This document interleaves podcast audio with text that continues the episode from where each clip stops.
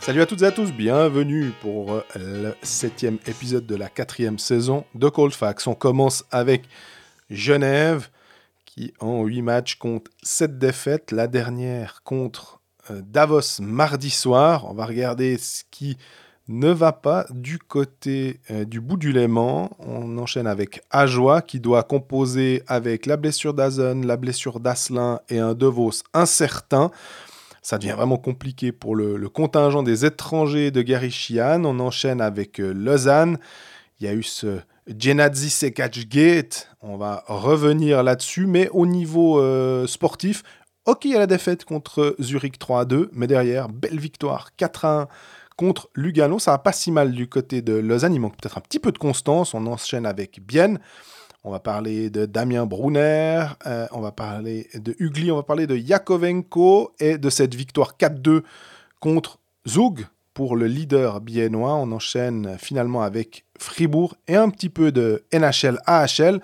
Mais du côté fribourgeois, c'est 5 sur 5 en championnat. C'est 5 victoires en 5 matchs de Champions League. Tout va bien du côté de, de avec un Dernay qui est au sommet de sa forme. Connor Hughes qui euh, pallie parfaitement euh, l'absence de Berra et euh, une ligne avec euh, des, joueurs comme Marchon, Jörg, Valzer, qui en ce moment sont vraiment très très bons.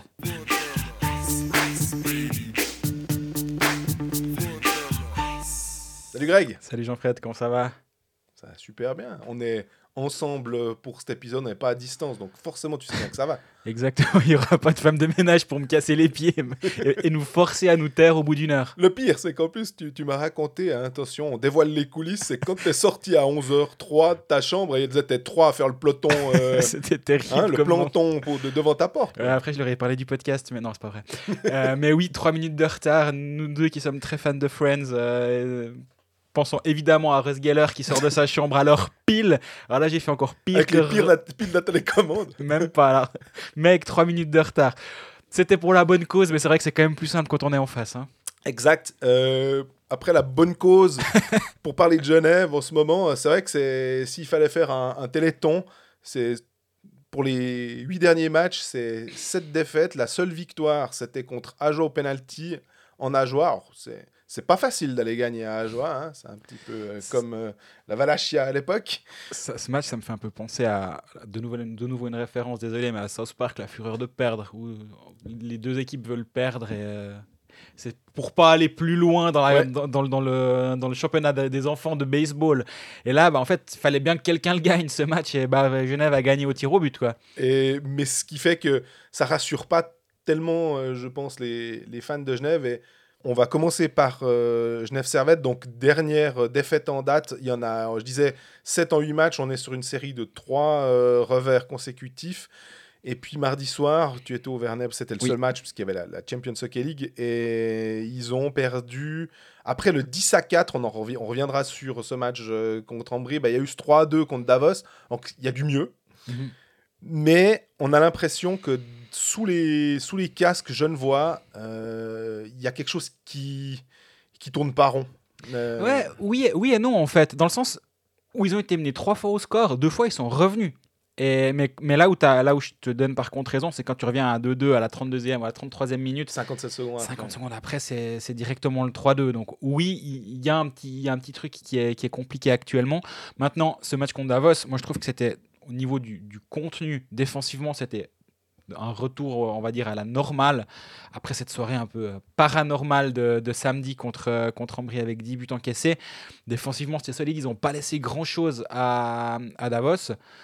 Finalement, quand tu es dans le doute, c'est presque la partie la plus facile, entre plein de guillemets, à maîtriser. C'est ta défense, c'est d'être, c'est d'être structuré, c'est d'être solide devant ton gardien, c'est d'appliquer un schéma défensif et de, de bien défendre. Mhm. Tu as moins besoin de cette confiance qui, doit être présente pour réaliser le bon geste, pour faire la bonne passe, pour allumer la lucarne et non euh, le plastron du gardien, où, là, il faut peut-être que ça tourne rond sous le casque.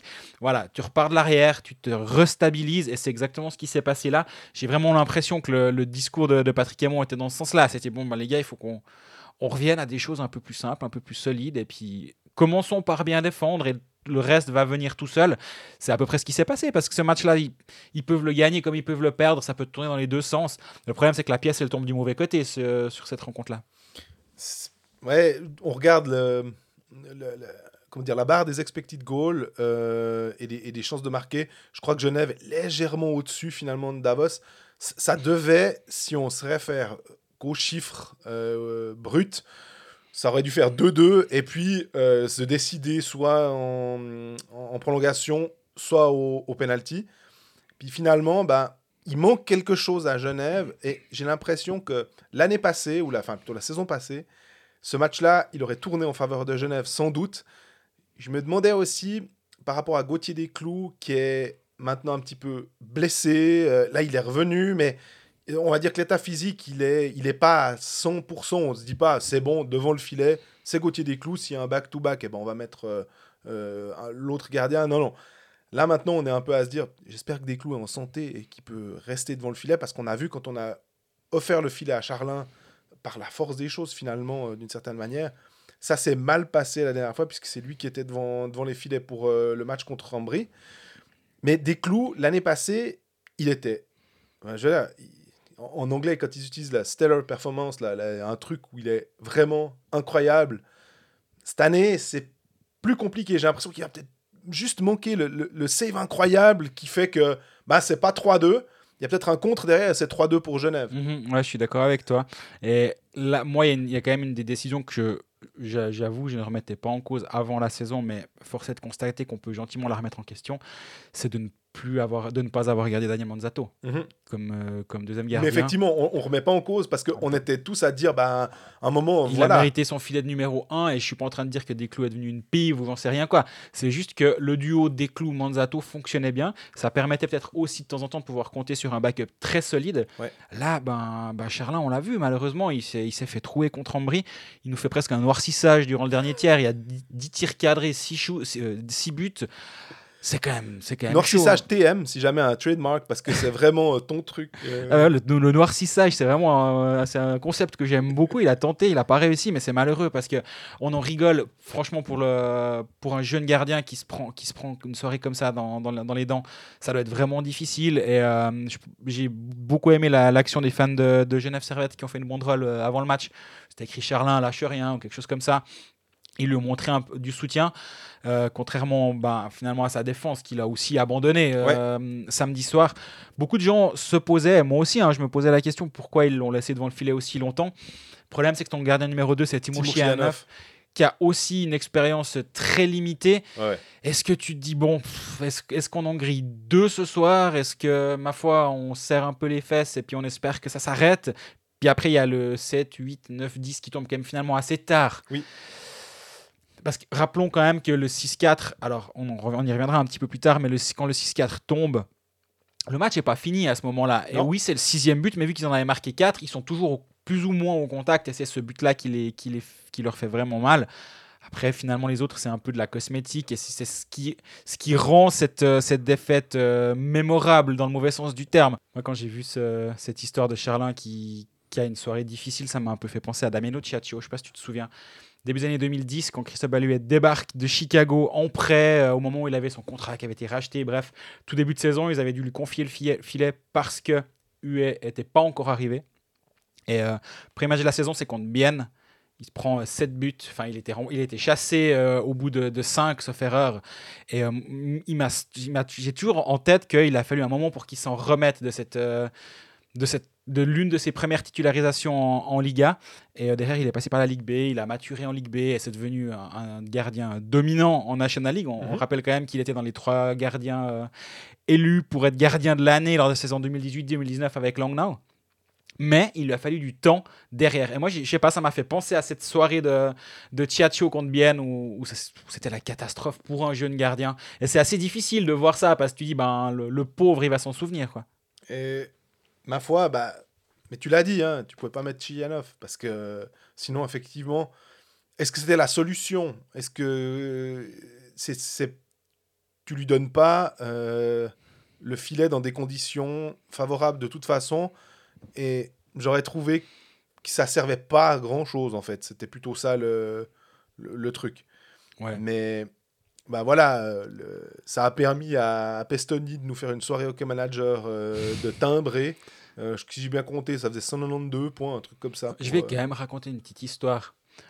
On a une petite draft avec des amis où tout le monde avait choisi un joueur, enfin plusieurs joueurs, mais sur une vraie draft. Le sort du quadruplé, on est quand même tous allés voir notre équipe en se disant Mais c'est qui qui a Pestoni? C'est qui qui a Pestoni? Et personne répondait dans notre groupe WhatsApp. Et il y a un gars, Jean-Fred, qui se réveille deux jours après. Ah ouais, c'est moi qui avais Pestoni, alors que ça faisait dix- les dix autres joueurs avaient, se demandaient si c'était eux, parce qu'on a oublié qui en a dans notre équipe. Complètement. La preuve. c'est- La preuve. Mais Bref. c'est qu'entre euh, Hockey Manager et tout, j'a- j'avoue que la, la- la- la- notre draft, c'est plus compliqué à, à se rappeler qui tu as, tandis que l'autre, c'est quand même plus simple. Donc, euh, Retour à Genève Servette. L'avantage de Genève Servette actuellement, c'est les étrangers qui vont bien. c'est les étrangers qui vont bien. C'est qu'ils Le ont... désavantage de Genève Servette, Non, c'est qu'ils ont, ils ont, ils ont, euh, ils ont du temps maintenant parce qu'ils ont qu'un match ce week-end à Rappersville et après le match d'après c'est vendredi suivant. Ils ont qu'un match ce week-end donc ils ont aussi un petit peu de temps.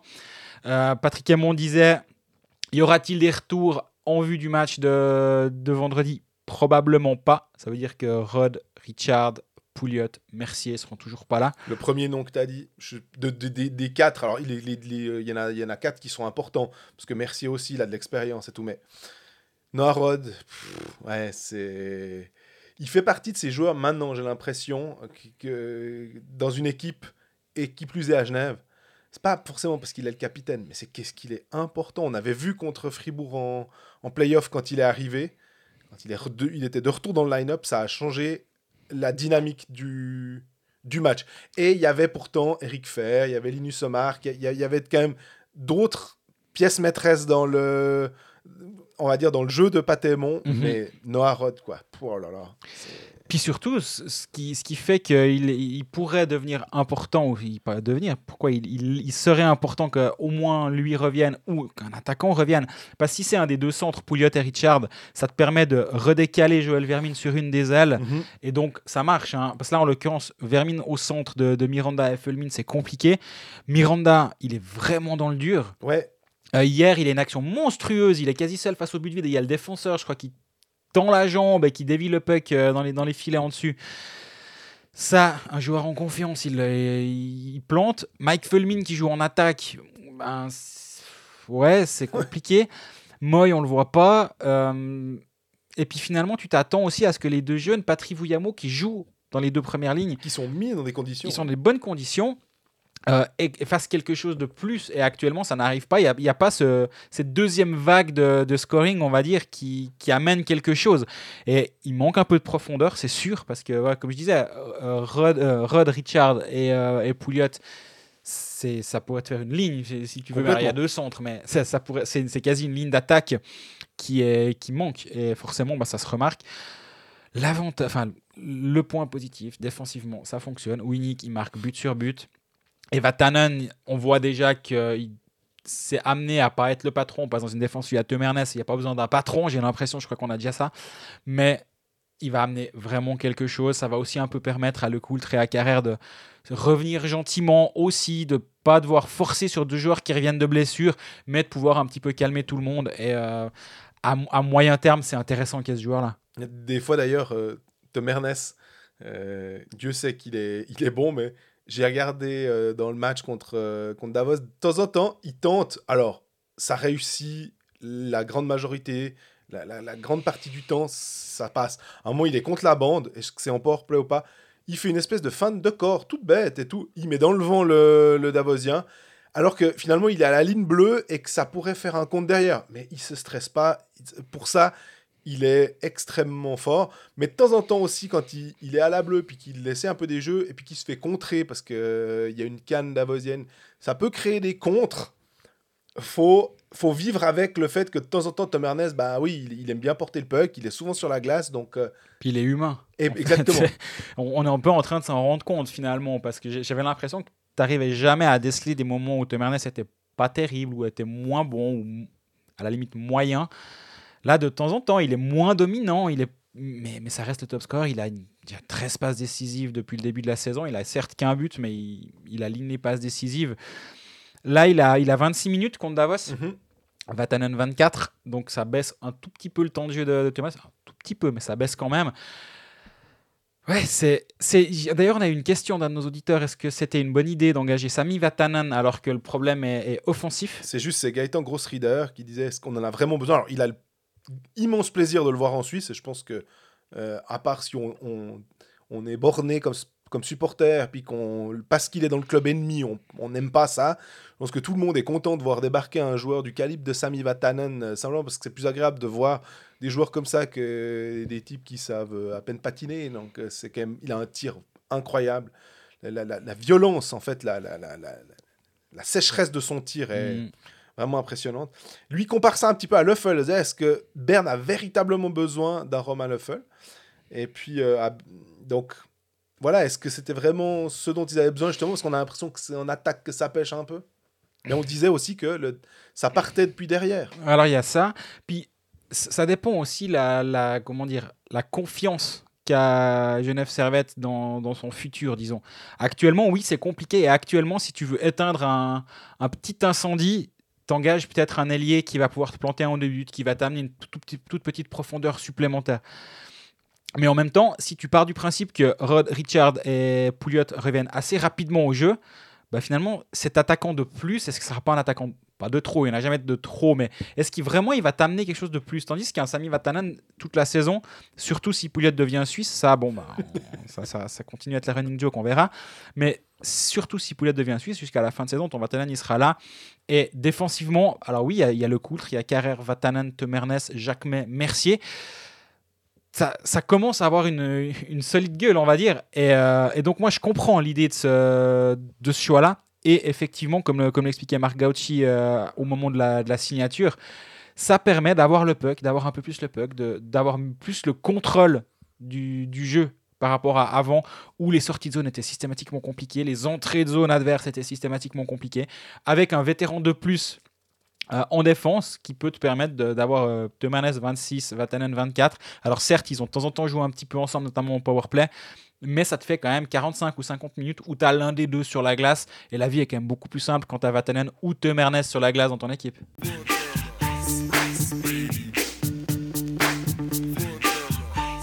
On enchaîne avec Ajoie qui euh, reste sur une fessée dans les grisons. Euh, avant ça, c'était mieux. Il y avait eu une victoire euh, à domicile contre Langnau. Bah, c'est typiquement, je pense, ce genre de match que on, auquel on s'attend. Si on attend une victoire d'Ajoie en National League en ce moment, ce serait dans ce type de match. Je trouve qu'à domicile contre Langnau, même si Langnau est un quatuor étranger normalement, il, y en a, un qui est blessé. Sarela était absent. Euh, bah, c'est quand même solide. Hein, Pessonen, Grenier, euh, et puis euh, tu disais Sarella, et maintenant le dernier, euh, j'ai oublié. Olofsson. Mais oui, bien sûr. Le meilleur, le meilleur compteur de la ligue. Évidemment. Donc voilà, on, se retrouve avec quelque chose de. C'est de nouveau, c'est solide, Langnau. Et Ajoa a réussi. Ils ont bénéficié aussi, malheureusement, parce que il faudrait pas que le joueur d'Ajoa soit blessé, mais de cette pénalité de 5 minutes à, l'encontre de Schilt, euh, qui a ramassé 5 plus match, et euh, la sanction est tombée. À l'instant, ouais. deux, deux matchs de suspension. Voilà. Euh, ils ont profité de ce 5 minutes, ils ont profité de ce power play. On sait que le power play d'Ajoa, normalement, est, est assez efficace. Oui. Donc, voilà, tant mieux, ils ont profité de ça, ils ont réussi à gagner. Et puis, alors, par contre, derrière, c'est un peu ce qu'on pouvait redouter au début de saison quand on, analysait un peu les forces en présence, puis qu'on on essayait d'imaginer un peu la saison d'Ajoie. Alors déjà, ils ont, selon moi, dépassé nos attentes en, allant gagner à, à Zoug, et puis en faisant des matchs des fois très serrés contre des bonnes formations. Par contre, le match du... je pense... c'est possible que tu aies même sorti cet exemple. Oui, mais le match du dimanche à Davos, parce que on l'a vu des dizaines de fois. Et ça s'est passé avec des clubs beaucoup plus euh, réguliers de National League que le HC Ajoie. Et tu repars avec le même problème. Ça peut être la même chose avec un dimanche après-midi à Lugano.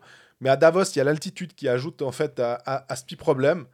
Bah voilà, quoi, t'as, as, 3-0 après, euh, je sais pas, moins de 5 minutes et puis 4-0 euh, après le premier tiers. Tu peux déjà te demander quel va être le plat à la fin de ton. Tu te dis, est-ce que je vais reprendre deux fois les pâtes à la fin ou pas? Parce que c'est impossible de se dire que tu vas gagner ce match. C'est compliqué. Hein. Davos, justement, c'est l'exemple qui est tellement parfait. La veille, gros match contre Langnau, une belle victoire. Le, week-end est entre guillemets réussi déjà pour le HCA Je pense que tu peux même enlever les guillemets. Hein. Il, est réussi et le match à 15-45, donc en fait le moment, du, le moment où le match est terminé la veille, et le moment où tu prends le bus pour euh, monter dans les montagnes, aller dans les montagnes grisonnes, il y a tellement peu de temps pour euh, juste pour se remettre de, de, de, l'effort de la veille. Alors oui, Davos jouait aussi, Davos jouait à Fribourg.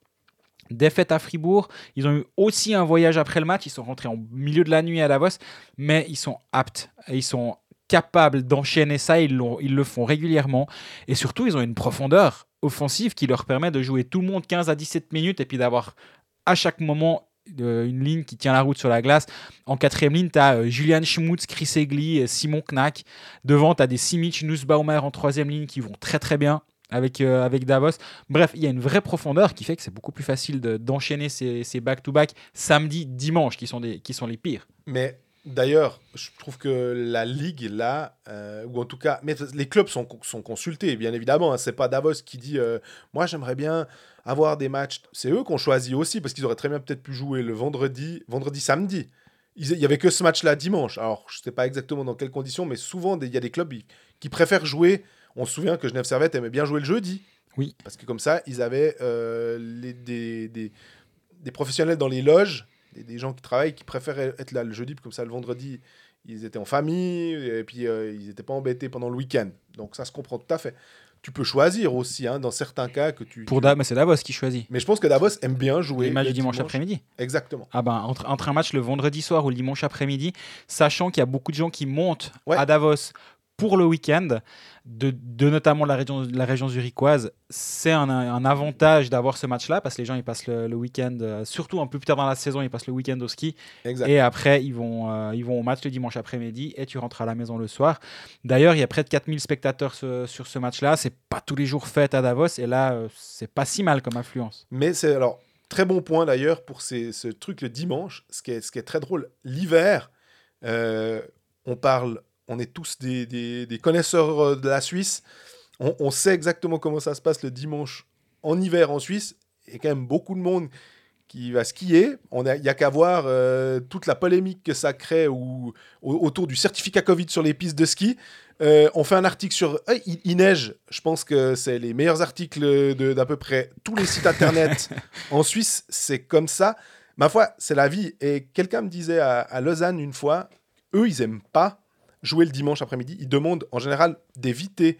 Il y a le match, des peluches et tout. Ils aiment des fois bien le mettre le dimanche, mais ils, les usent avec parcimonie ces dimanches parce qu'ils ont les gens qui vont au ski. Et que du coup, 15-45, pour revenir, en fait, tu, dois choisir. Est-ce que tu vas ce week-end au ski ou est-ce que tu vas euh, à la patinoire? Et qu'ils ils préféraient les soirs de, de week-end plutôt, en, l'occurrence, que le dimanche. Et je peux tout à fait comprendre... Euh, ce fait-là. Par contre, à Davos, bah, effectivement, tu peux skier le matin et puis tu vas voir ton match l'après-midi. C'est un peu ce qui se passe quand il y a la Coupe Spengler, notamment. Exactement. Bah, du coup, euh, Ajoa s'est fait un, match de Coupe Spengler euh, ce jour-là. C'était un, moment compliqué à passer pour, euh, pour le HCA, mais 10 matchs, 9 points. Je disais la semaine passée hein, que pour l'instant, c'était euh, admirable le début de saison du HCA Joie. Qui, tu disais juste avant aussi qu'il dépassait presque toutes nos attentes. Et plus que presque, il dépassait toutes nos attentes. Là, ils, passent, ils partent sur une saison à 45, points environ. Et euh, moi, si j'avais du, si j'avais du pari avant la saison, j'aurais pas dit qu'ils allaient faire une saison à 45 points. Donc, ils y sont pas. Il faudra les faire les prochains. Les prochains mais pour l'instant, c'est, c'est, ils sont pas ridicules cette saison. Et c'était une des vraies questions qu'on pouvait se poser avant la saison. Est-ce que Ajoa va être à sa place ou va être complètement euh, hors, euh, hors sujet? Ben, des fois, ils le sont. Ils se prennent 6-0 à, Davos, ils se prennent une, une tôle à Berne. voilà. Mais de temps en temps, ils vont être dans, dans le match. Il faudra jamais, jamais les sous-estimer. Ce week-end, deux matchs, de nouveau back-to-back à Fribourg vendredi soir. Et on revoit Davos le samedi soir cette fois. Je, tu vois, si on, on devait mettre quelque chose, je me ça va être difficile à Fribourg, c'est clair. Euh, surtout que Fribourg va bien, on en parlera après.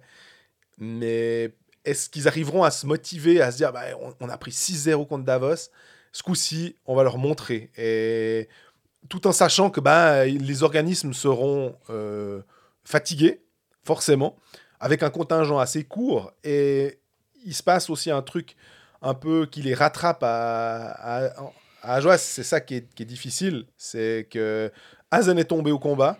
Euh, on avait dit quoi 4 mois. hein. Ouais. On a Asselin. euh, alors là, pour le coup, et on s'est un petit peu moqué gentiment de Roland avec l'effet Pécaliste, qu'il était invité au Pécaliste lundi. Bah, pour le coup, il est out 3 semaines. Euh, il n'a pas marqué un but comme euh, Blessé aux adducteurs, ouais, une Voilà. déchirure aux adducteurs. 3 semaines de, de pause. Et puis, Ah, il parle d'une forte contusion, pardon. dans le- Ok. Et puis De Vos, qui a, euh, lui, il avait mal au, au un pied. Et bah, c'est Iron Man, mais au bout d'un moment, l'armure, elle va, elle va quand même pas tenir. Et il a de nouveau joué euh, plus de 25 minutes contre Langnau. C'est compliqué à tenir. On sait qu'il il veut tout le temps jouer. Mais au bout d'un moment, ben voilà, Ajoie est sur le marché pour euh, chercher quelqu'un. Je me suis d'ailleurs posé la question. On part du principe, au début de saison, on dit, bah écoutez, euh, de toute façon, il n'y a pas de relégation. Ça a été la narration d'Ajoie de dire, de toute façon, on s'en fout, on peut finir 13e. Est-ce que dans ces cas-là, même si tu as des gars blessés, des, des- des étrangers blessés, est-ce que tu as vraiment envie d'aller en chercher, des étrangers En se disant, euh, ou est-ce qu'ils peuvent pas se dire, bah écoutez, on prend l'argent de l'assurance, on économise un peu, ça fait toujours ça. Et puis, euh, et, puis ma foi, bah, on fait avec ce qu'on a et on n'essaye pas de trouver quelqu'un. Ouais, c'est une, une, une bonne question. Après, il y a aussi un, il y a aussi l'idée que le début de saison est justement conforme aux, aux attentes les plus folles, enfin aux espoirs les plus fous, dans le sens ils sont complètement là, ils sont à la lutte après 10 matchs, mais 10 matchs quand même finalement. hein, C'est on- 20% du championnat. Bah c'est ça, c'est ce que je me disais euh, hier pendant le match de, de Genève. Je me suis dit, ouais, bon, faut pas paniquer, c'est le début du championnat. Après, tu dis, ouais, mais non, non, attention. Par rapport à l'année passée. Ouais, ouais, ouais. Hein, ouais. Il y a déjà 10 matchs de plus, parce qu'on avait commencé le 2 octobre, je crois. Donc, euh, Exactement. on avait fait 52. Enfin, ça n'avait peut-être pas aller jusqu'au bout. Mais c'est là qu'on se rend compte que 52 matchs euh, casés comme ça, Ouais. c'était c'était sévère. hein. Mais du coup, tu dois aussi vendre un produit. Tu dois faire venir les gens dans ta patinoire. Puis si t'as- tu montres que tu remplaces pas tes étrangers qui sont blessés alors que, alors que finalement, tu n'as pas euh, 10 matchs, 0 points et un goal average de moins, moins 52, ça montre que tu n'as pas envie d'être compétitif et c'est un mauvais signal que, que tu dois pas envoyer à tes sponsors, aux gens qui t'ont soutenu dans cette aventure, etc. Et aux gens et aux joueurs, finalement, aussi à- aux joueurs sur la glace qui font le job actuellement, de pas remplacer des joueurs blessés pendant 3-4 mois, je pense que ce serait une erreur. S'ils ont les moyens, et je pense qu'ils devraient les avoir, ben, il, faut, il faut les remplacer, ne, ne serait-ce que pour garder la motivation dans le vestiaire.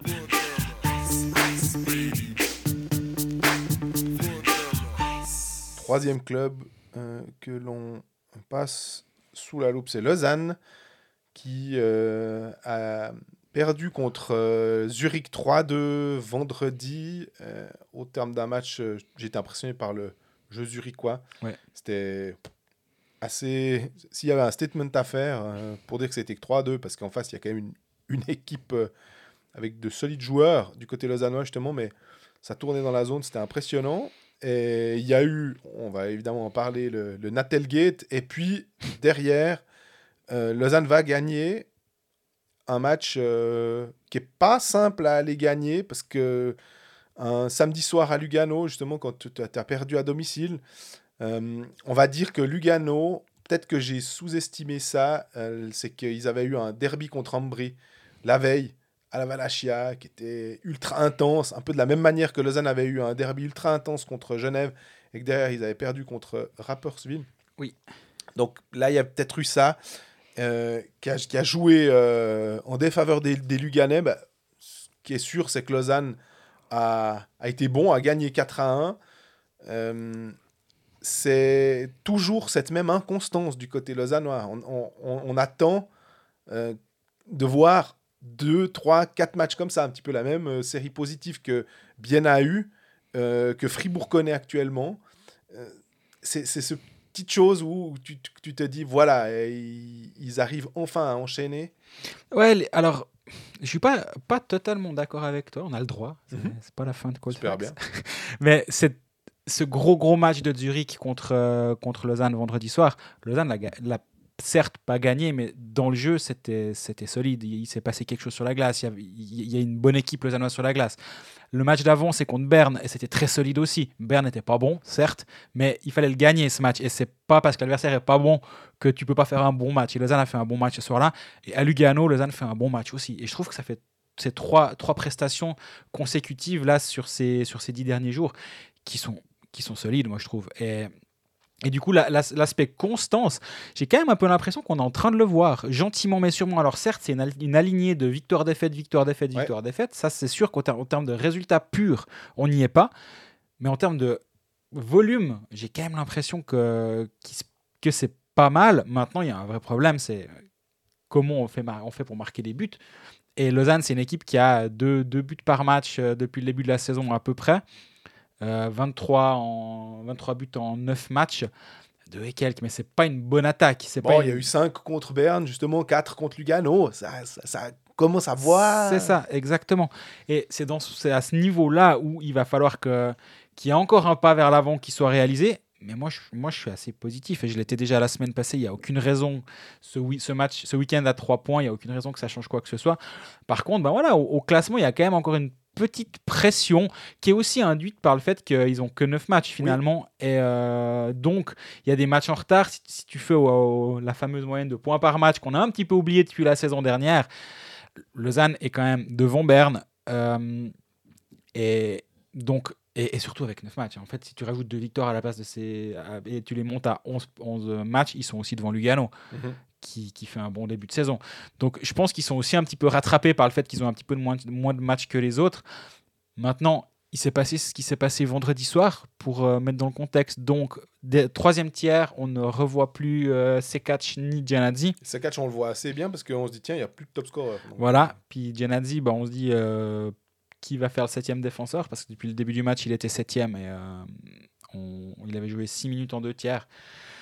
Moi, je me mets à la place de Joel Genazzi, qui joue 6 minutes après deux tiers temps, alors qu'il est habitué à jouer la vingtaine, et puis euh, il peut jouer en power play, il peut, il, peut porter la rondelle, il peut, il peut faire beaucoup de choses sur la glace. Puis là, il est à 6 minutes après deux tiers. Moi, je peux comprendre que tu te, que tu te désengages un petit peu. Je dis pas que c'est ce qui s'est passé, mais à sa place, je pourrais, je pourrais euh, un petit peu check out, on va dire. Et euh, bah, ce qui s'est passé dans le vestiaire, il y a des histoires qui sont sorties, j'en ai entendu bien. Ça, me semble assez clair ce qui s'est passé. Ça a été plus ou moins évoqué dans les différents médias.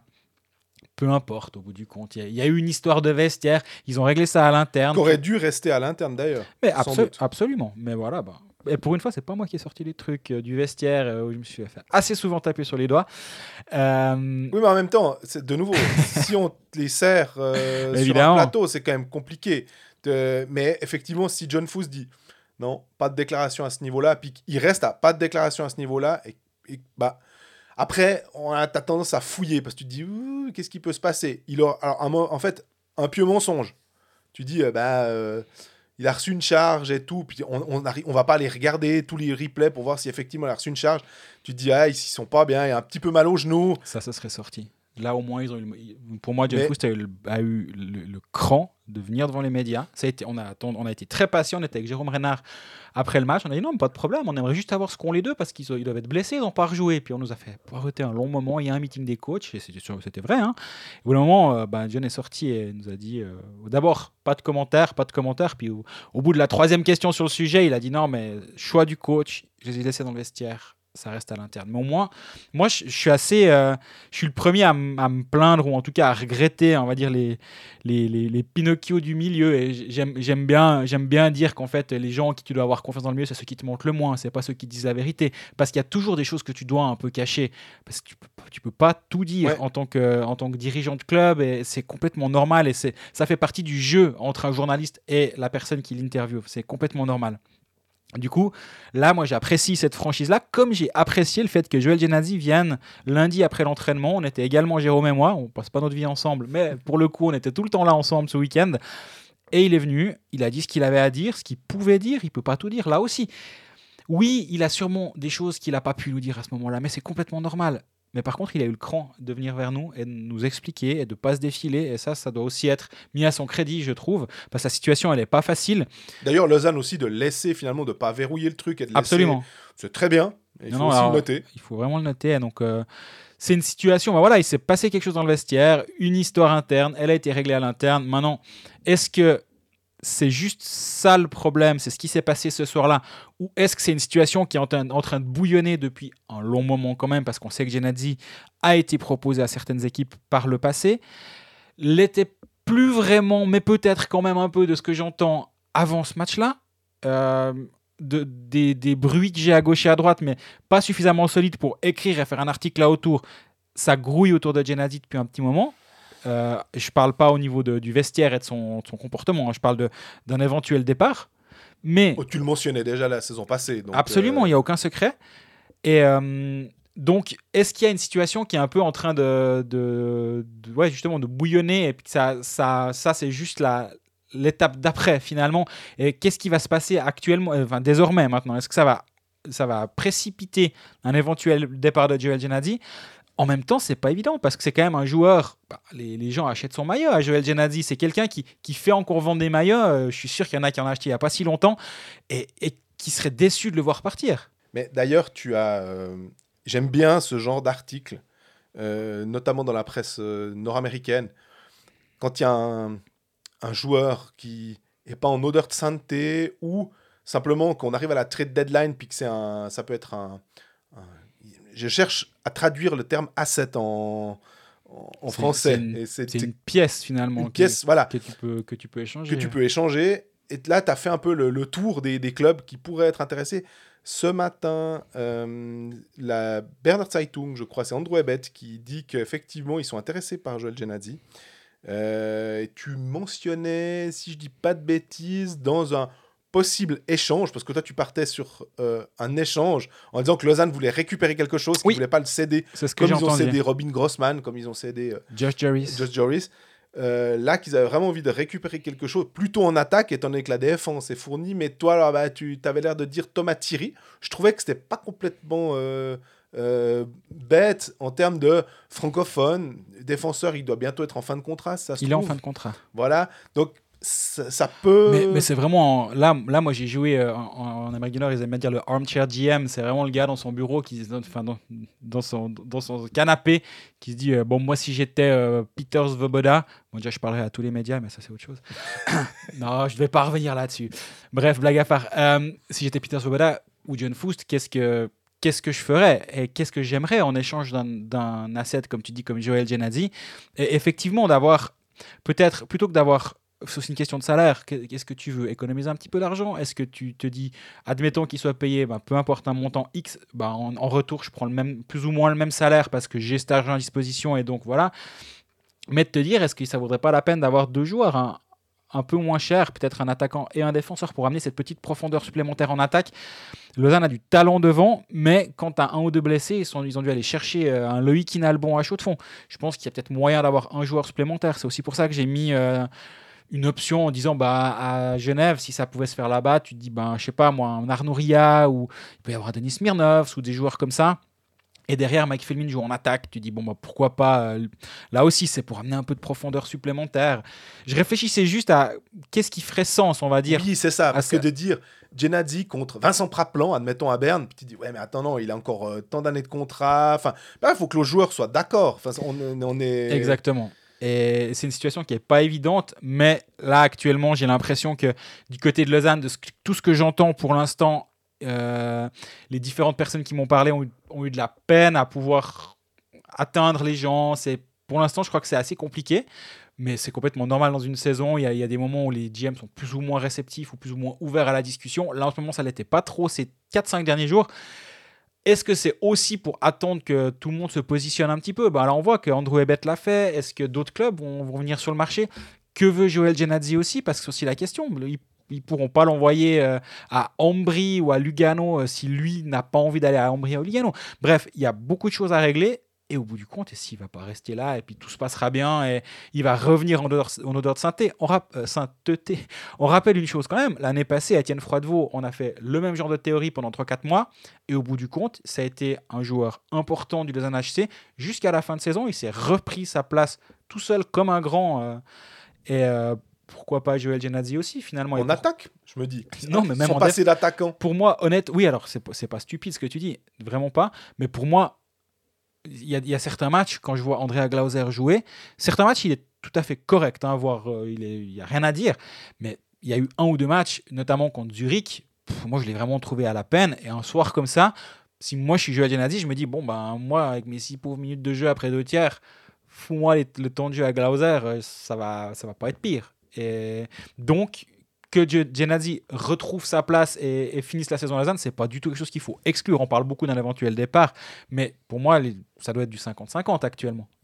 Puis alors, il y a catchs qui s'est fait euh, bah, bencher aussi à Lugano. Et du coup, ça a permis à Phil Varon de revenir.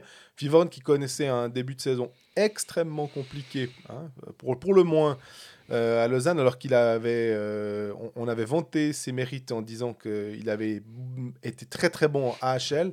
Il n'était pas si ridicule que ça en KHL. Puis là, c'est un peu plus compliqué. à Lausanne, il a marqué un but, on va dire chanceux. Alors ça ça a peut-être débloqué. Est-ce que ça va débloquer quelque chose? Il aura l'occasion. Euh, bah, le match est mercredi soir, donc on fait, effectivement, bah, on enregistre ça avant euh, le match de, Champions League où il n'y a pas de limitation pour les étrangers, ce qui fait que John Foust pourra aligner euh, ses cinq imports sans se poser de questions s'ils sont disponibles, bien évidemment. du coup, bah, Varon, ça, il faut peut-être le relancer. Est-ce que c'était juste un feu de paille comme ça, que ça va peut-être être un, détonateur dans sa saison. Euh, D'ailleurs, on a une question à ce sujet qui est assez intéressante. Euh, c'est euh, est-ce que c'est Arnaud Torch, sauf erreur. Arnaud Torch, exactement. Voilà, c'est pas une question, c'est plutôt une une réflexion de sa part de se dire est-ce qu'on surestime pas la HL et les performances dans le cas de, de Phil Varon et lui, il prend l'exemple de Andrew Miller avec euh, Fribourg-Gotteron en 2018-2019. Il arrive tout auréolé de quasiment un point par match en AHL avec les Charlotte Checkers. Il a 52 points en 55 matchs. Puis à Fribourg, finalement, c'est 27 points. Et pourtant, il était sur le powerplay, il jouait avec Julien Sprunger. Enfin, il était mis dans de très bonnes conditions j'aime bien cette réflexion. Elle, me, fait elle fait penser aux, réflexions que moi j'avais il y a peut-être 15 ans, quand un joueur arrivait d'Amérique du Nord. Puis tu étais là, quand même, il a un point par match. Euh. Puis il a même fait 9 euh, matchs de NHL. Euh. Puis j'avais l'impression que quand un joueur avait touché à la NHL, c'était presque déjà un, un, gage de qualité finalement. Dire, ah, mais quand même, il a. Et, j'ai l'impression que maintenant, c'est aussi le, niveau moyen du championnat de Suisse finalement qui a qui a complètement changé et qui a évolué. Mais oui, je pense que le, point par match en, en, AHL, ça doit doucement devenir euh, presque trop, trop faible, entre plein de guillemets. Je vais te donner un exemple très concret. C'est Jean-Guy Trudel qui avait débarqué à Ambry euh, en 2003. À cette époque-là, il débarque de Houston en AHL avec Nat Domenichelli, il débarque les deux de, de là-bas. Il est à 79 matchs, 85 points avec euh, Houston. NHL, il avait joué un match la saison d'avant, trois celle d'avant, un avant. Il arrive avec cinq matchs de NHL en Suisse et plus d'un point par match en NHL. Sa première saison en Suisse, c'est 47 matchs, 68 points. Deuxième saison, 42, 58, 44, 59. Et, euh, bon, Trudel, hein. et oui. Et euh, Nat Dominique Kelly, c'est 42 matchs, 59 points sa première saison aussi en Suisse. Et lui aussi, il débarque, donc, comme je disais, de Houston, 62 matchs, 63 points. Lui, il avait, 27, il avait un peu de NHL, par contre, à la différence de Trudel. Mais Trudel arrive avec plus de points en AHL et il s'est imposé immédiatement, a été ultra dominant en Suisse. Et c'est vrai que cette époque-là où on partait du principe que un point par match en AHL, c'est très bien, bah en fait, ouais, ça, ça peut, effectivement. Mais la AHL, est-ce qu'elle est, elle est toujours aussi côté quoi côté et est-ce que la Suisse s'est pas développée en un championnat qui est de bien meilleure facture que la AHL actuellement? On a une question de Marc euh, Egui. L'apport de, de Krakowska, ce qu'on en pense, est-ce qu'une permanence au Lausanne Club serait euh, possible, étant donné qu'il bah, a encore joué à. Là, il, a, il était à Sierre. Il avait été parqué à Sierre, et puis euh, il a marqué mardi soir. Sierre a gagné 2 à 1 après prolongation. C'est lui qui a marqué le premier but sur passe de deux Lausannois, Bougro et Arnold. Euh, du coup, ça c'est bien pour que ces joueurs-là puissent avoir du temps de jeu. Enfin, c'est vraiment chouette pour eux parce que ça leur permet quand même de, aussi de se développer et d'avoir toujours leur rythme. Et puis, euh, il a aussi posé la question pourquoi les étrangers de, de, Genève sont systématiquement meilleurs que ceux du LHC. Alors ça, c'est un avis euh, personnel de sa part. Bon, objectivement, c'est difficile de lui donner tort. en ce moment, en plus. Ouais, en ce moment. Après, systématiquement, ouais, Genève a historiquement de bons étrangers, c'est vrai. Hein, si tu, Peut-être que le scout euh, Chris Maxorley était vraiment pas le dernier des derniers pour aller chercher les gars. Ben, en tout cas, ceux qui sont là actuellement, euh, Daniel Winnick, c'est lui, Henrik Temernes. c'est lui. Vatanen, bah forcément pas. C'est Voilà. c'est Marc Gauchi. Pouliot, c'est Marc Gauchi également. Mais Eric Fer, c'était lui. Voilà. Euh, pour revenir à Emilius Krakaskas, pour moi, c'est une énigme. Je sais pas. J'ai pas la réponse à cette question. Euh, ce que je peux dire, c'est que l'année passée, il a joué 27 matchs avec Lausanne. Euh, il, a, il a fait son job, à savoir, on n'en attend pas grand-chose de lui. Euh, Est-ce que quand il a le puck, euh, la Vaudoise Arena s'enflamme J'ai envie de dire non. Par contre, il amène d'autres choses dans le jeu. Et on dit assez que, que Lausanne a peut-être une équipe qui est très talentueuse, mais est-ce que. T'es pas très travailleux. est-ce- Ouais, peut-être, je dirais pas travailleuse. T'es sévère avec Lausanne aujourd'hui, j'en Ouais. ferai attention. Non, je rigole.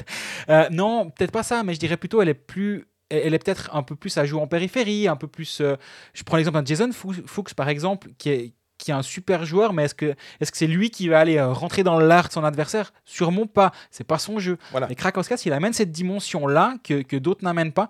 Même un, un Kenins qui est censé le faire, je, je le trouve pas aussi euh, bon dans ce niveau, à ce niveau-là depuis le début de saison. J'ai pas vu tous les matchs de Lausanne non plus. Je peux pas. Peut-être que sur certains autres, il était mieux que ce que moi j'ai vu. Mais Krakowskas, il amène ça. Et, c'est vraiment quelque chose qu'on peut là aussi mettre à son crédit c'est que il amène de l'intensité, il amène de l'énergie. Et, et c'est quelqu'un qui va rester dans son rôle parce qu'il bah, est déjà content d'être là. Et il va, il va pas demander euh, une seconde supplémentaire, un power play supplémentaire. Il va pas glisser en fin de shift euh, à l'opposé de la patinoire pour le, pour le faire euh, durer un petit moment. Concours Colfax. D'ici la semaine prochaine, vous pouvez nous soumettre le nom de la personne à qui je pense actuellement qui, qui prolonge bien ses shifts. Euh, envoyez la, la réponse par SMS euh, ou, quelle par, équipe alors ou par WAP à Lausanne ou par WAP à Colfax. Attends, ça marche plus. Ça. Non, euh, blague à part, euh, lui, il va rien demander, il va rien réclamer, il va faire son job. Il va, ah, chaque shift va être intense, chaque shift va être, bah voilà, il, il va, il sait exactement ce qu'on attend de lui et il va le faire. Donc je pense que pour un coach, c'est en tout cas bien d'avoir des gars comme ça. ça, dans, son, dans son effectif. Maintenant, il y en a. Surtout maintenant avec, euh, avec la blessure d'Allemande qui est revenu sur la glace, donc il revient gentiment. Il va peut-être il aura peut-être plus de place pour lui dans pas trop longtemps. Mais actuellement, euh, moi, c'est une énigme dans le sens où ça m'épate qu'il ait une place dans une équipe qui est censée jouer le haut de tableau et qui a le contingent pour jouer le haut de tableau, mais il apporte vraiment quelque chose. C'est ça. Je trouve que, ma foi, il le prouve sur la glace. C'est-à-dire que si on peut être sceptique en lisant le nom sur la feuille à la base, dire on est vraiment sûr, on regarde un peu ses stats d'avant, on se dit ce qui peut vraiment amener quelque chose. Puis force est de constater que bah, si tu n'as pas ce profil-là, ou si ceux qui ont ce profil-là ne veulent pas assumer ce rôle défini, mais que tu en as un qui prend euh, volontiers ce, ce, ce rôle-là à jouer euh, peut-être un chiffre de 30 secondes, mais il les joue à fond, à fond, à fond quand on le demande, comme tu disais avant, bah, tu te fais ta place. Finalement, l'en- l'entraîneur, lui, il va apprécier ça parce que Exactement. c'est ce qu'il demande. Il a quelqu'un qui lui donne ce que l'autre a demandé. Donc, euh, c'est assez parfait pour, euh, pour Lausanne dans cette situation-là. Et puis, euh, il y a effectivement, bah, on verra si Allemande revient, mais je pense que c'est pas forcément un Allemande qui peut gêner. Est-ce que c'est un ailier de puissance? Est-ce qu'Allemande a vraiment ce rôle-là maintenant à cet âge-là? Parce qu'il faut mettre de l'intensité, il faut, faut, faut y Mhm. aller. Il a cette jeunesse quand même, Krakowska, qu'Allemande n'a pas. Absolument. Donc, ouais, je... Moi, je pense qu'il il peut clairement se tailler sa place euh, encore cette année à, à Lausanne.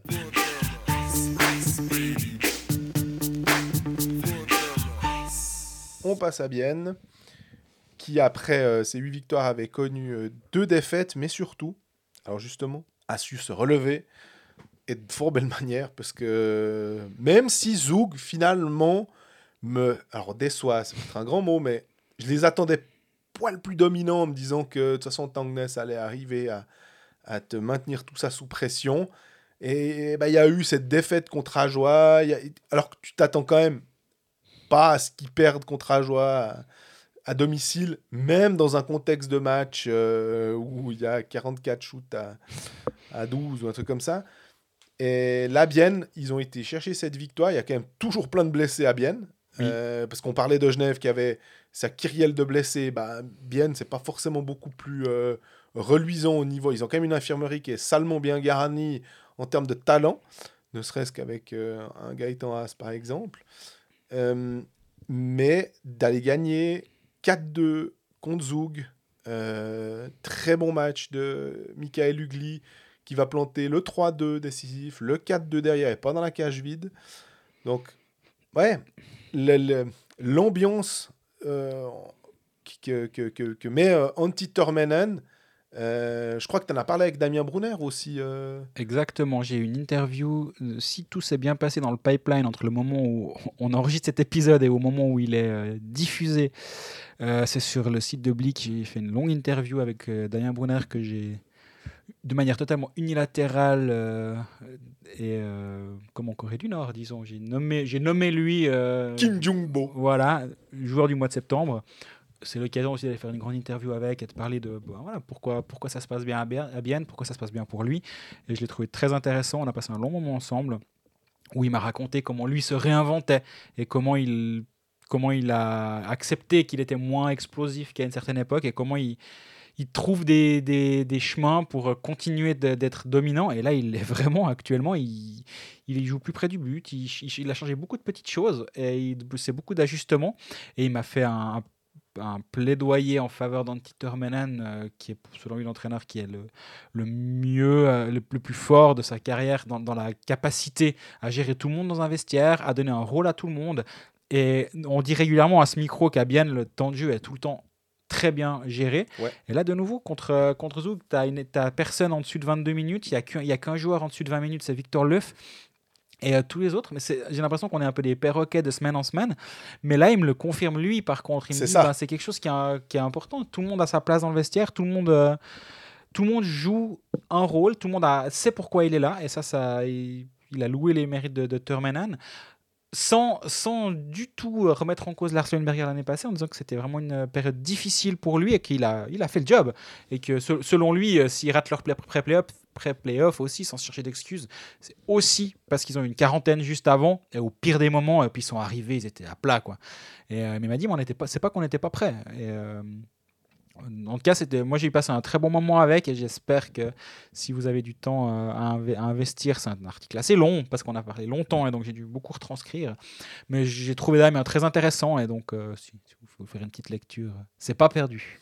Victor Le, 22 minutes 03 contre, Voilà. euh, contre Zug. Sinon, on a encore Radgay, bah, 20 minutes 13. C'est les deux seuls qui dépassent les 20 minutes.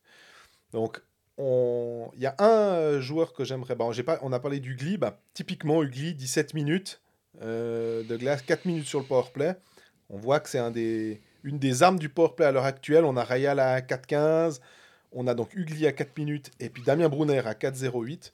Alors, ce que j'aime bien avec Damien Brunner, c'est que on voit qu'il se rapproche de plus en plus du, du filet. Et que c'est qu'un temps, il était à la pointe en, en powerplay sur le côté, on va dire, le fameux spot à Ovechkin. Euh, bah, c'est un peu le meilleur exemple qu'on peut donner. Et on- en général, les, les- les- les auditeurs voient tout de suite où est le spot d'Ovechkin sur un powerplay avec son tir de droitier. Bah, euh, Brunner jouait là et il pouvait frapper d'a- d'assez loin. Et puis bah, maintenant, ça passe un petit peu moins, donc il a changé son jeu et il s'approche un peu plus du but. Il me semble que tu avais fait un article, euh, ça devait être la saison passée, sur Gregory Hoffman aussi, sur la, la- sa position par rapport où il marquait ses buts, de, de où il était. J'avais fait Motet et Hoffman, les deux. Mott et Hoffman, voilà. Et euh, bah, à un moment, il y avait aussi Nettinen au début de la saison. On regardait quand il, il scorait, quand il avait aussi scoré un match à 4. Enfin, il avait marqué 4 buts dans un match. Donc, forcément, que tu regardes Kubalik, là où il était placé, et puis voir à quelle distance du but il se trouvait. Ouais. Euh, pour voir si des fois il devait un petit peu se décaler pour de nouveau être aussi efficace qu'avant, parce que ça passait plus à tel point, il devait se mettre un petit peu ailleurs. Et euh, bah, ça me fait rire de, de, de penser que, plutôt sourire que, que Damien Brunner change un peu, et, et que ça se voit, je trouve. Mhm. Euh, mais Yakovenko, par exemple, aussi, je voulais, je voulais parler de Yakovenko, qui fait partie de ces joueurs. On avait euh, évoqué en début de saison le nombre d'étrangers nouveaux qu'il y avait dans la ligue. Alors là, là, là, j'ai pas l'air malin sur Hein? Ras- non, mais, mais bon. Moi non plus d'ailleurs. Et Rasmussen, Brom et Stransky pour prendre les trois de Davos et plein d'autres. Leuve, Yakovenko et compagnie. Bah, à un moment, on peut pas scouter tout le monde. Alors, on, peut, on peut faire les malins en disant Eh, Vous avez vu, on avait dit que machin il serait bon. Hein, on on- on s'est trompé peut-être sur Phil Varon. On pensait qu'il serait meilleur en début de saison. Mhm. Peut-être qu'il va se relever et montrer ses véritables qualités. Euh, Sekac, tu étais un petit peu plus euh, circonspect en te posant la question de la vitesse. Ouais. Enfin, tu avais défini. Voilà, Yakovenko, on l'avait vu passer furtivement à Bienne une première fois. Oui. On pouvait pas dire. On peut pas dire. ah ouais, ce joueur, on voit quelle qualité il a. Et en ce moment, son tir, par exemple, puisqu'il est efficace, et il joue que 17 minutes. Et je me dis, euh, c'est peut-être aussi une manière euh, d'un Titoman de le protéger, d'utiliser au mieux ses qualités et de l'avoir peut-être le plus frais possible euh, au moment où il a besoin de lui. Mais en ce moment, c'est pleine réussite pour, bah pour lui, de la part de, de Martin Steinegger, dans, dans, le sens où il, il, il, a recruté juste, quoi, pour l'instant. Et ils ont toujours droit à un, étranger supplémentaire qui a toujours pas été engagé. Je me suis fait une réflexion, elle est basée sur absolument rien du tout, et je vais être obligé de vous rappeler Steinegger parce que je me pose des questions. Yanis Moser qui est renvoyé euh, en AHL, est-ce que c'était une des options de se dire, mais en fait, euh, viens plutôt faire une saison en Suisse parce que le niveau, il est finalement, on en parlait juste avant dans le, dans le passage sur Lausanne, sur le niveau de la AHL s'il l'estime pas proche de la NHL, pas suffisamment proche pour que ça, ça vaille la peine de rester à disposition, est-ce que c'est une option? J'ai vraiment, c'est juste, je réfléchis en. en, ouais, ouais. on, parlera de la NHL juste après. Ça peut être euh, là aussi la réflexion sur Yanis Moser, mais je pense qu'ils veulent le, garder pour les glaces euh, nord-américaines. Ça me semble plus logique en étant deuxième ronde, euh, un deuxième ronde à 21 ans, qui plus est. Il est quand même plus proche. Est-ce que ça aurait du sens oui, bien sûr que ça aurait du sens pour un défenseur de le renvoyer puis qu'il ait de grosses minutes de jeu. Comme Tim Bernie, par exemple. Voilà, mais ils ont déjà ces grosses minutes en Suisse. À un moment, il faut qu'ils voient autre chose. Alors qu'un Tobias Geisser, qui a fait une saison à HL, qui a été prêté et qui est resté à Zouk, qui est devenu champion et qui repart maintenant, voilà, bon, ça nous grille un peu ce qu'on voulait. C'était les trois joueurs dont je voulais parler pour la NHL. on fera pas, on fera pas de, de points NHL. Ouais, si, si, on fera, mais euh, on en a déjà on l'a déjà évoqué un peu là. Mais Yakovenko, ce qui est sûr, c'est qu'en ce moment, euh, bah, il prouve que c'est un, super renfort. De... Ah ouais, complètement. Alors là, euh, je, suis bluffé jusqu'à présent par lui. De la même manière qu'on était euh, positivement impressionné par l'œuvre dans, dans sa gestion défensive du match. Il n'y a pas besoin. Il n'est pas là pour envoyer un plomb en powerplay. Quand tu as Radgeb et puis justement, tu peux avoir Yakovenko sur tes, tes jeux de puissance bah, c'est largement suffisant. L'autre, il a un autre euh, rôle. Et j'aime bien la construction d'effectifs comme ça, parce que là aussi, c'est beaucoup plus moderne qu'avant. Avant, quand en Suisse, on a quand même, bah, comme il n'y a que 4 places d'étrangers pour l'instant, 5 ou 6 là de la saison prochaine, euh, ça va peut-être aussi diluer un peu l'impact qu'on attend des étrangers et peut-être que ça les rendra, on sera moins dépendant. Mais on a ce côté en Suisse où euh, bah, un étranger, s'il plante pas, c'est un flop. Et l'œuvre prouve que justement, maintenant, et c'est, il y a eu d'autres exemples, c'est pas en 2021 que ça se passe, il y en a déjà eu par le passé, où on commençait à voir des joueurs euh, être, à faire des tas de choses justes, et peut-être juste pas être euh, à un point par match, et on disait pas que c'était des flops. Je, pense, notamment aussi à Vas-y. Corey Emerton. Ah, j'allais dire Lennart Petrel. Ah, tu dis à l'époque d'avant. Ouais. Il bah, bien sûr qu'il y, y, a plein de joueurs comme ça qui ont été. Quand tu dis euh, ça vient, ça date pas d'aujourd'hui. Effectivement, il y en a dans le passé. pour moi, Lennart Petrel, c'est un des, un des joueurs qui, qui était peut-être pas forcément euh, le plus flamboyant euh, du côté de Genève Servette. C'était en 2013-2014. Mais alors oui, je suis allé sur sa fiche Elite Prospect, hein, j'avoue complètement. Oh. mais 21 points en 50 matchs. Mais il était, il était hyper précieux ce joueur. sinon, bah, on, a, on a parlé de, Michael, Michael Ugly, pas Michael, c'est bien aussi que ce joueur-là, j'espère qu'il peut être constant et pas blessé surtout, en fait. J'ai l'impression que des fois, il peut connaître des super séquences. Et tout d'un coup, euh, alors qu'on s'attend à le voir aller euh, véritablement s'établir comme un buteur de National League, tout d'un coup, il est rattrapé par une, une vieille blessure et puis ça le coupe dans son élan. C'est un peu ton chouchou, j'ai l'impression, Michael Hugli, non? Il me semble que t'aimes bien ce joueur. Ouais, ouais. Bah, en fait, j'aime bien. C'est pas une attaque, hein Non, non, bien sûr. Mais j'aime bien le le passage, en fait, c'est un peu comme Marco Lehmann. C'est ces passages où tu vas chercher le joueur en Swiss League et que tu as cette espèce de scouting finalement euh, qui te permet de bah ouais, d'avoir vu juste. Julian Schmutz, il avait fait, connu une bonne saison ou deux bonnes saisons à Viège, en tout cas, de, là c'est de mémoire. Et tu vas le chercher, tu te dis, ah c'est bien vu. Voilà, voilà le, que ça serve à quelque chose quand même, que cette ligue soit aussi un peu une ligue de développement ça me fait penser à, Stéphane Shannon qui était avec la ligne euh, Kelly Campbell à Langenthal pendant tellement d'années et qui avait eu sa chance en, en National League. Notamment à Bienne, ouais. Voilà. Tu m'as, tu m'as rappelé ça d'ailleurs. moi, j'avais son, image de balle. mais ouais, je trouve que il s'est jamais véritablement établi malgré des saisons pourtant qui étaient assez intéressantes et plus de 200 matchs en, en National League. Mais je trouve que c'est voilà. Et c'est pour ça que j'aime bien Marco Lehmann, euh, Ugly, et puis le scouting de Steinegger, d'aller chercher justement ces gars. Dominique Egli aussi, qui était redescendu en, en Swiss League pour finalement remonter en National League et maintenant s'établir euh, désormais à Davos.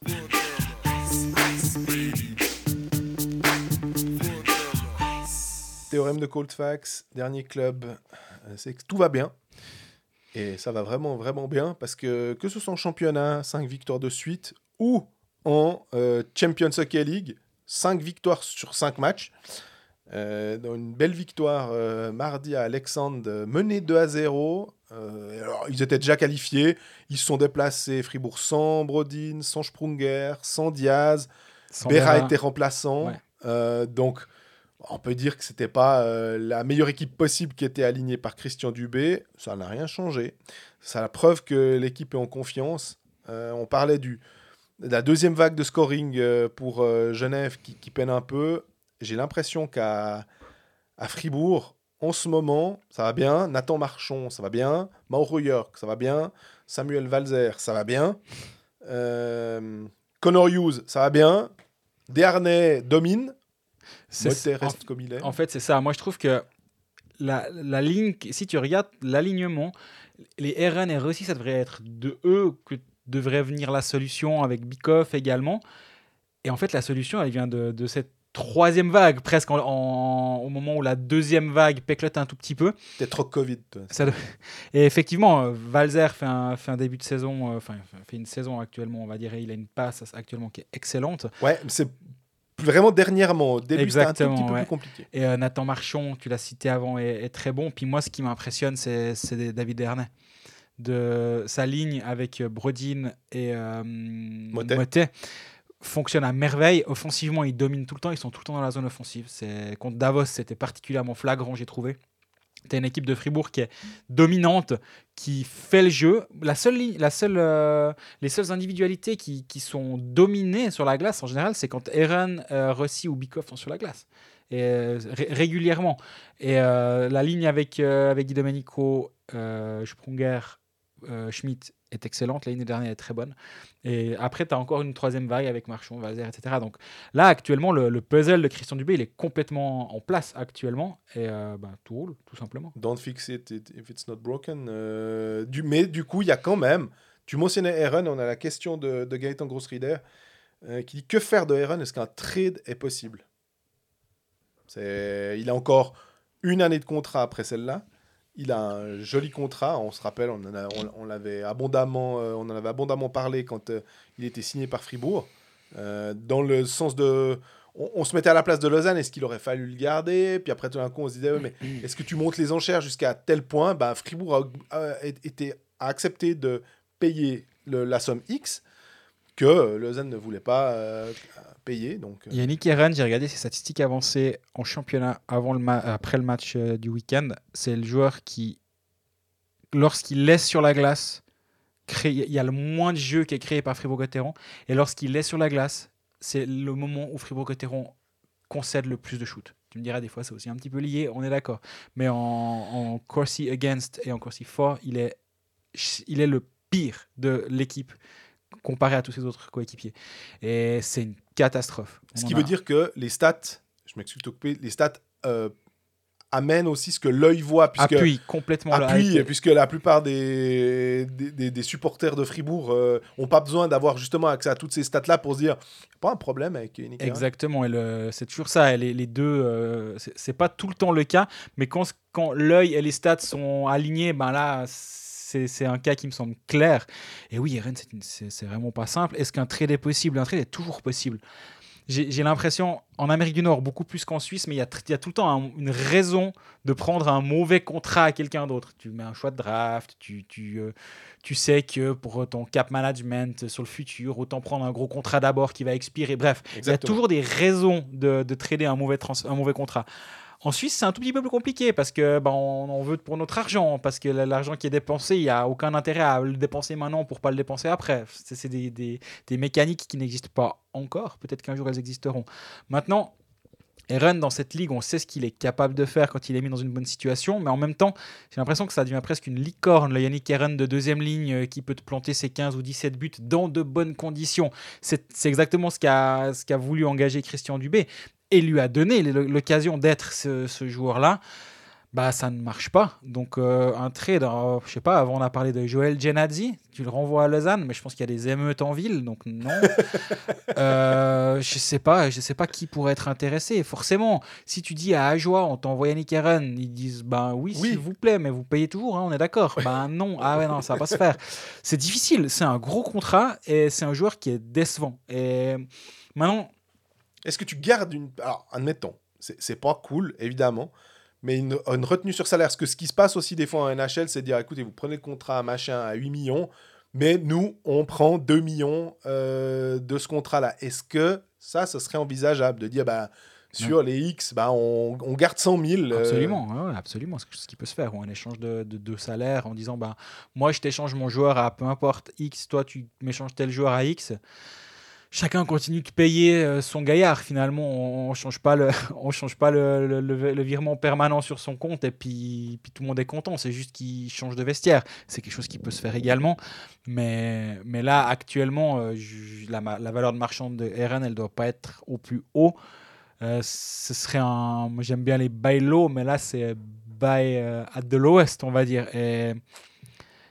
Acheter très bas. Donc, hein, si on prend. voilà, si tu prends le. quand il est à sa valeur. À, la, bourse, c'est un meilleur temps d'acheter quand, quand l'action est assez basse et puis la revendre quand c'est un peu plus haut. C'est un bon moyen de faire du business. Là, ben, ce serait au plus bas, disons. Et c'est peut-être un pari que quelqu'un a envie de tenter, mais. De nouveau, si le contrat était pas aussi lourd, je ou long, ouais. Si, si se terminait en fin de saison, ça changerait aussi la donne. Parce que tu dis, bah écoute. Euh, Relance-toi. Voilà. Chez nous. Et, et c'était ce qu'a fait Josh Jarvis. Josh Jarvis, il a rompu son contrat avec Lausanne pour en signer un nouveau avec Genève d'une année aussi, en se disant j'ai meilleur temps d'arrêter ce contrat-là, certes lucratif, mais où je vais peut-être pas beaucoup me mettre en valeur, pour aller à Genève où j'espère pouvoir me mettre en valeur. Je parie sur moi. Ok, je mets X de côté. Ça, c'est malin. Mais voilà. Je, c'est très nord-américain, Exactement. Je m'assieds sur X dizaines, centaines euh, de milliers de francs. Mais par contre, mon prochain contrat va être revalorisé parce que je crois en moi. Et Eren peut difficilement le faire parce qu'il lui reste une année et demie de contrat et pas juste quelques mois cette saison. J'aime beaucoup l'exemple de Joris parce que je trouve que c'est excellent de voir en plus. Tu l'as dit avant quand on a parlé de Genève, il est bon. Euh, en ce moment, c'est une des satisfactions du côté de l'équipe de Patémon. Donc, ça prouve bien que lui, il a, il a parié sur lui et même si l'équipe va pas bien, s'il y a un truc à sortir, c'est Ah, mais disons, Joris, il gagne ses engagements. Ah, mais disons, Joris, euh, il va au filet. Ah, mais disons, Joris, euh, il, est présent dans le jeu. Ok, bah, si t'es, euh, admettons, Berne ou n'importe quoi, peut-être que s'il faut refaire un contrat, il y aura beaucoup moins de problèmes de prendre le contrat actuel qu'il a à Genève et peut-être de, monter, de dire écoute, moi je fais pas de la surenchère, mais je monte, je t'offre 50 000 de plus. Ok, très bien, merci pour un rôle euh, assez intéressant. Je reste en Suisse, je compte de toute façon pas comme un étranger. Et euh, ça, le contrat et le fait que ce soit un Nord-Américain joue forcément en, la faveur. Parce qu'Aaron, ce serait quand même compliqué de dire je m'assieds sur mes deux dernières années de contrat, je renégocie un contrat d'une année avec quelqu'un, et puis. Mais là, non. J'y crois un petit peu moins à cette. Euh, et c'est complètement logique. Hein. Bah, bien sûr, bien sûr. Beaucoup aimé Connor Hughes. Euh, aussi, je voulais qu'on en parle un petit peu parce que on sait, et j'ai l'impression que c'est un peu une, euh, une récurrence, et si je devais euh, reprendre des propos de notre ami Roland, Béra dépendant, hein, on a un peu l'impression que. Mais ce serait aussi le porte-voix de plein de personnes, de dire Fribourg est Béra dépendant ou pas finalement. Et bah, Hughes, avec trois matchs euh, consécutifs puisque Béra était malade, euh, si je dis pas de bêtises, parce que c'était annoncé. Mhm.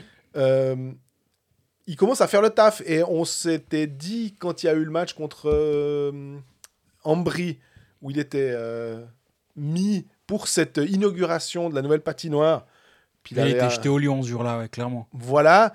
on va dire, ah, c'était pas super, il a peut-être fallu faire différemment. Oui, on est toujours plus malin après. Puis là, trois victoires de suite. Euh, bah, finalement, euh, Fribourg, quand Fribourg va bien, ils sont pas bien indépendants, j'ai l'impression. Non, et surtout, bah, Fribourg, c'est défensivement, on laisse peu de choses. Et on l'a vu contre Zurich, on l'a suffisamment vanté la semaine passée de cet excellent match contre Zurich. Blanchir cette équipe de Zurich, c'est quand même pas simple. Et parce qu'ils ont laissé aucun centimètre carré de glace à l'adversaire, parce qu'ils arrivent à bien verrouiller la ligne bleue, leur ligne bleue. Et euh, ça, ça, simplifie forcément le travail du gardien derrière. Et euh, ben, en, en, profite aussi actuellement de ce bon travail-là. Ça me fait penser que quelqu'un a juste émis, je sais plus où c'était, euh, mais a parlé de hum, Mauro Dufner. Et en disant, ah, il est pas mal ce Mauro Dufner, finalement. Euh, alors j'avoue que j'ai pas pu regarder en détail euh, les performances de Mauro Dufner.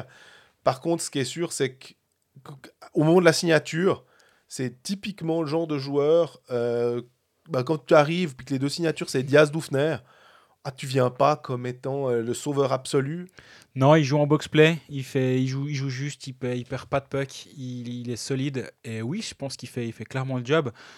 Actuellement, j'ai pas l'impression que, que David Ebicher soit trop regretté du côté de Fribourg. On en reparlera dans 5 ans, ça, ce sera peut-être le cas. Mais actuellement, le, l'échange Doufner-Ebicher, à mon avis, doit satisfaire finalement tout le monde. Contre Langnau, euh, euh, il était aligné avec Diaz. Il a, il a beaucoup joué avec Diaz, d'ailleurs. Mhm. C'est une paire qui, tient la route. Bah, il, bénéficie aussi hein, de jouer avec un Raphaël Diaz. Tout, est un peu plus simple quand il n'est pas malade. Et euh, il, joue, il joue du box-play. Ouais, c'est un bon apport pour Fribourg-Gotteron. C'est une, profondeur qui, qui, leur fait du bien parce que défensivement, il en manquerait peut-être quand même encore. Hein. D'ailleurs, ça me fait penser que tu parles de Raphaël Diaz euh, malade. on a vu qu'il n'était pas en en Suède, c'était mis vaccin. J'aime beaucoup la, la transparence de, de, ça parce que on sait que c'est un choix personnel et tout. Euh, mais j'aime bien qu'on on nous dise bah, il n'est il est pas là parce qu'il a reçu, je crois, la deuxième dose ou quelque chose comme ça. Euh, et ça me fait penser que on a critiqué aussi en disant que certains sportifs n'étaient pas euh, très vocaux à ce niveau-là, au niveau de la vaccination. Nous, on, on, s'est toujours défendu, on a toujours défendu ce système-là en pensant que c'était ce qui nous permettrait de sortir de cette merde. Et du coup, on a Shakiri euh, qui a sur les réseaux sociaux Ich bin geimpft. on a Marco, Marco Muller à, à, Lugano aussi, plus les footballeurs. Mais j'ai vu passer sur l'Instagram de Marco Muller, il y en a sans doute d'autres, hein, mais j'ai trouvé que c'était hyper bien. Euh, que s'il y, y, a certains qui hésitent encore un petit peu, on ne sait pas, voir les sportifs le, le faire. Le mettre en avant. Ils, ont ce rôle, ils ne sont pas obligés. Il n'y a aucune raison, une, aucune obligation. Après, c'est vrai que moi, sur certains problèmes de. Enfin, certains thèmes de, de, on va dire de société, j'aimerais bien que certains soient un peu plus, plus vocaux, comme tu l'as dit. Là, en l'occurrence, c'est courageux de leur part de le faire parce que c'est quelque chose qui divise. En même temps, Shakiri, il est habitué de diviser l'opinion depuis environ toujours. Donc, euh, il se mhm. dit finalement, euh, ceux qui m'aiment pas pour X, Y et euh, autre mauvaise raison vont pas, vont pas commencer à m'aimer pour cette raison. D'ailleurs, je peux imaginer que si on fait les diagrammes de veine, il y a j'aime pas Shakiri parce qu'il s'appelle Shakiri et je me vaccine pas. On peut voir une intersection. les diagrammes de veine peuvent tout à fait fonctionner, à mon avis, à ce niveau-là. mais, mais en tout cas, ben c'est bien, bien de leur part de le faire. Et, euh, et après, voilà, les, joueurs qui sont toujours pas vaccinés, il y en a quelques-uns par vestiaire.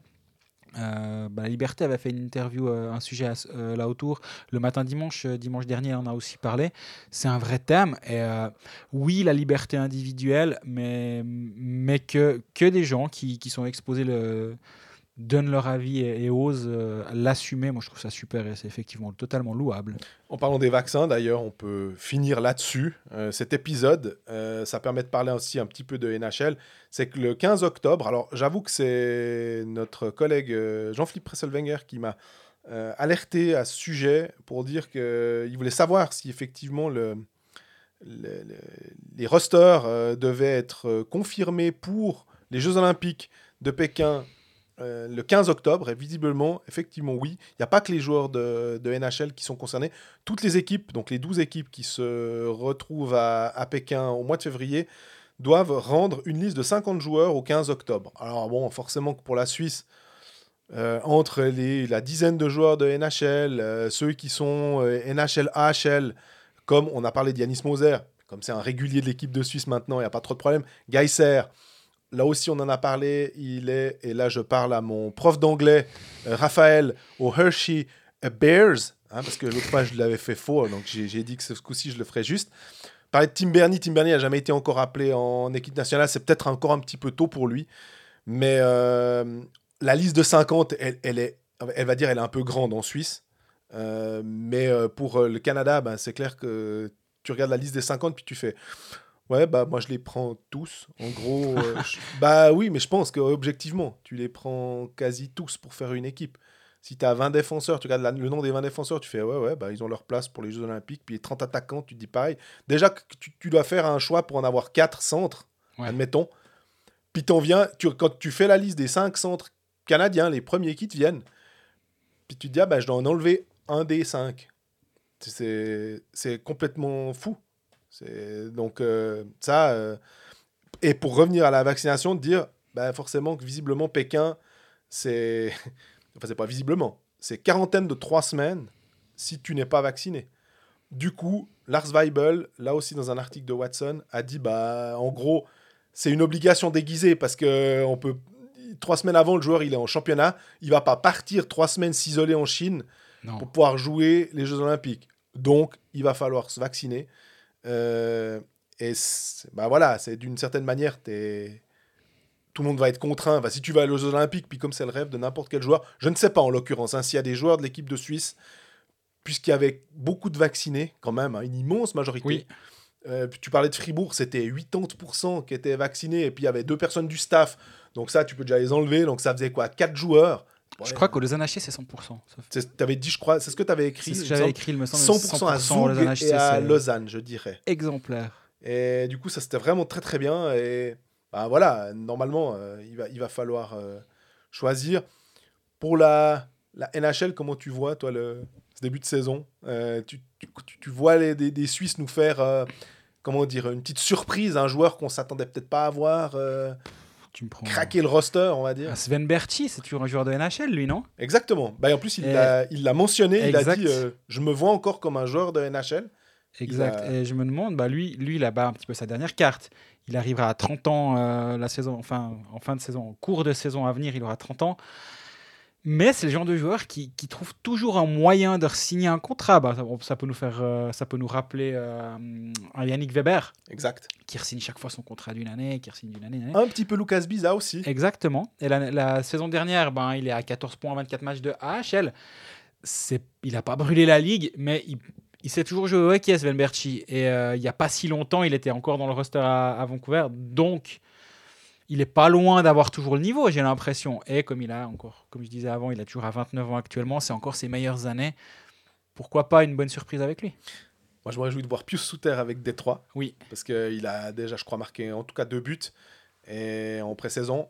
Et ils lui font confiance. Il a, il, a, il a, un contrat qui est tout à fait gérable de deux ans. J'ai trouvé très malin de signer un peu de 2 millions et demi et pas vouloir essayer de faire absolument sauter la banque après sa très bonne saison à Chicago. Euh, j'aime bien ces joueurs qui qui, sont pas, euh, euh, on va dire, greedy, comment, qui veulent absolument récupérer du, du, pognon maintenant et tout. Un peu comme Romagnosi qui avait signé son très très gros contrat, qui était finalement un contrat tellement favorable à Nashville parce qu'il coûtait que 4 millions par saison alors qu'il était parmi les meilleurs défenseurs du monde. Bah là, Pius Souter, je trouve que ce contrat est très intéressant. Et puis bien évidemment, pour finir aussi, j'espère que Gregory Hoffman réussir à se faire une place au Columbus Blue Jackets. Ce serait, ce serait une bonne, pas une bonne surprise, parce que nous, on sait exactement ce qu'il est capable de faire. Euh, on l'a vu ici. Et, euh, la défense de Genève euh, a sûrement pas, encore pas compris ce qui s'est passé sur ce but dans le dernier match de la finale, qui est finalement un peu la, la dernière image qu'on a de Gregory Hoffman en Suisse. C'est il part avec 4 mètres de retard, et puis il arrive avec 4 mètres d'avance au gardien adverse, puis il marque son but, et puis au revoir, merci. Il a, il a ramené le, le trophée, et voilà, c'est ce serait chouette qu'il y arrive et euh, il, a, il a tout pour bien faire en tout cas. Il a les qualités pour, il a le jeu qui, qui est taillé pour, euh, pour euh, réussir en Amérique du Nord. Donc bonne chance à lui.